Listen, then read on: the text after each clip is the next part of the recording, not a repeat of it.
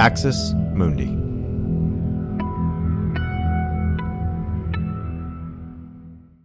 You're listening to an Irreverent podcast. Visit irreverent.fm for more content from our amazing lineup of creators.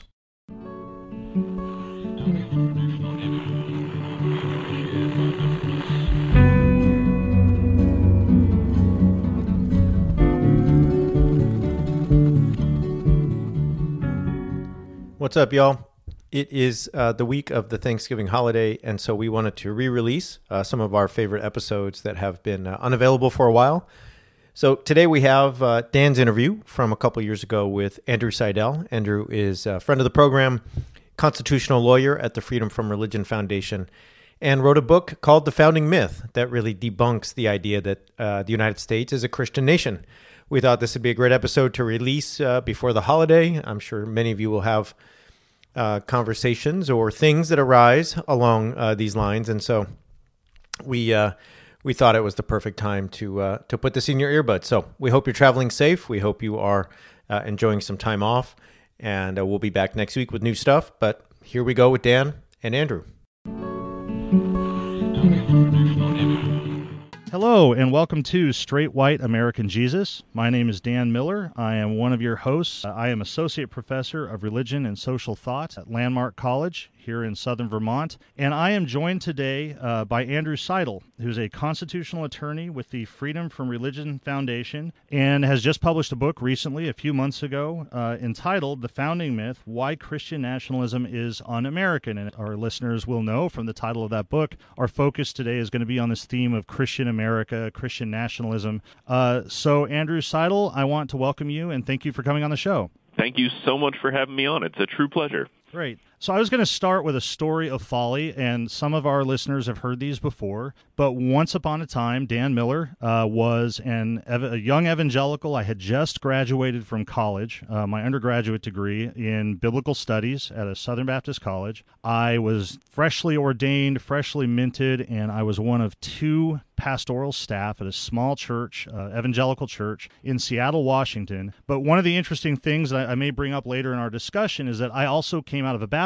background, and once upon a time, as you will know, but many of our listeners might not, Baptists were staunch advocates of separation of church and state, and oh, yeah. yeah, and and they uh, you know believed in that and supported that, and I did, and so I had taken this class that really kind of blew up this myth of Christian America a little bit. And the reason this is significant is I walk into the church office one day, and we had a secretary uh, who was a little bit older, probably late fifties, um, who was listening to something on talk radio. I'm not sure exactly what, uh, but the theme of you know sort of Christian America came up, and I, and this is the folly part of it, in my young, idealistic, 22 year old, fresh out of college, everybody loves new ideas, naivete, entered into this conversation about, well, you know, America is actually not a Christian country. If you look at it, most of the founders were not Orthodox Christians. And I said, Thomas Jefferson, if he were to walk into our evangelical church, wouldn't make a good member. And I talked about why and so on. And I, I thought this would be enlightening. And I don't know, I don't know what I thought. In retrospect, this is ridiculous. But she burst into tears. And uh, I mean, not, not just sort of crying, not a tear or two. She's sobbing and she's telling me about her father who fought in World War II to defend Christian America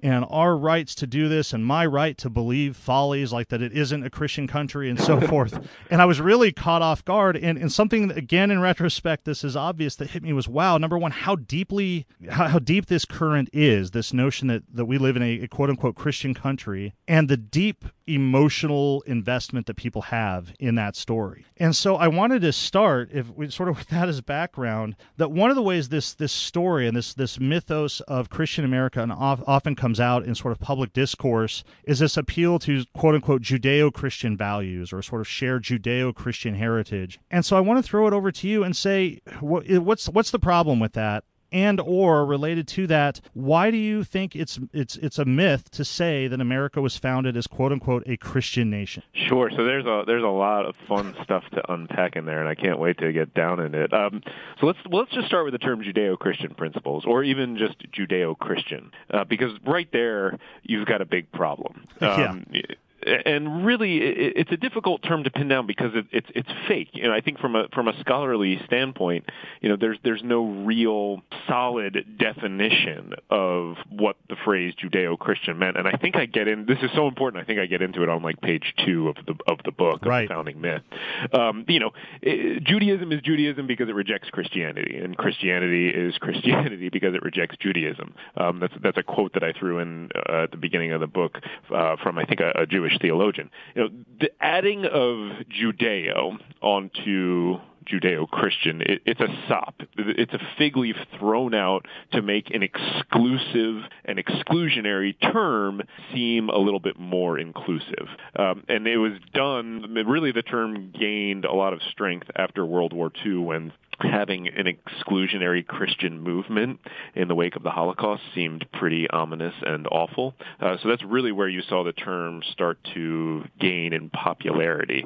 Uh, it, it, but, but really, it's it's just and it's it's thrown out there to make Christian nationalism slightly more palatable. But but at its most basic level, Christian nationalism is the idea that America was founded as a Christian nation, that we are based on these Christian principles. And most importantly, I think, is that we've strayed from that foundation. Right. Right. We we've gotten away from it. And and by using that narrative, Christian nationalists today can try to pass policies and laws that take us back to that Christian founding. Um, you know, really, I think that at its most basic level, the goal is to redefine what it is to be an American. So that to be an American is to be a Christian, and to be a Christian is to be an American, and then to redefine the law according to the Christian nationalist identity. And I think that kind of wraps a lot of what you were talking about. The emotional heft that this mythos has uh, comes from that central push, really trying to redefine what it is to be an American. Thanks for listening to this free preview of our SWAJ episode. In order to get access to the full episode and so much more, become a Straight White American Jesus premium subscriber by clicking the link in the show notes. It'll take you like two clicks, I promise. In addition to getting access to this episode, you'll have access to the entire SWAJ archive, over 550 episodes. You'll also get an extra episode every month, ad free listening, Discord access, and so much more. All that for less than six bucks a month, and it helps us keep our flag up, and continue to safeguard democracy from religious nationalism, extremism, and rising authoritarianism. Check it out. It's not hard, I promise.